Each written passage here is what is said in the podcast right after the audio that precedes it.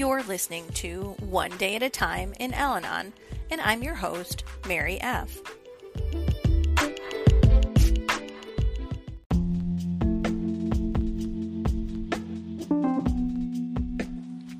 August 2nd, page 215. The Al-Anon slogans are little pieces of advice.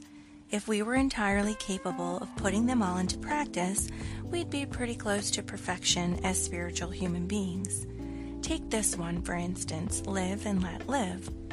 A whole philosophy of life is condensed into these four little words.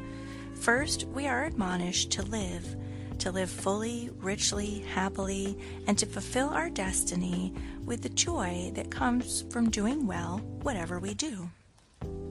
Then comes an even more difficult admonition, let live. This means acknowledging the right of every other human being to live as he wants to without criticism or judgment from us. It rules out contempt for those who do not think as we do. It warns against resentment, tells us to avoid construing other people's actions as intentional injuries to us. Today's reminder, the more I think about living and letting others live, the more I will learn from it.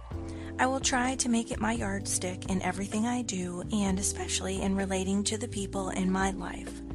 When my thoughts are centered on learning to live, I will be less tempted to involve my mind with the thoughts of how others live.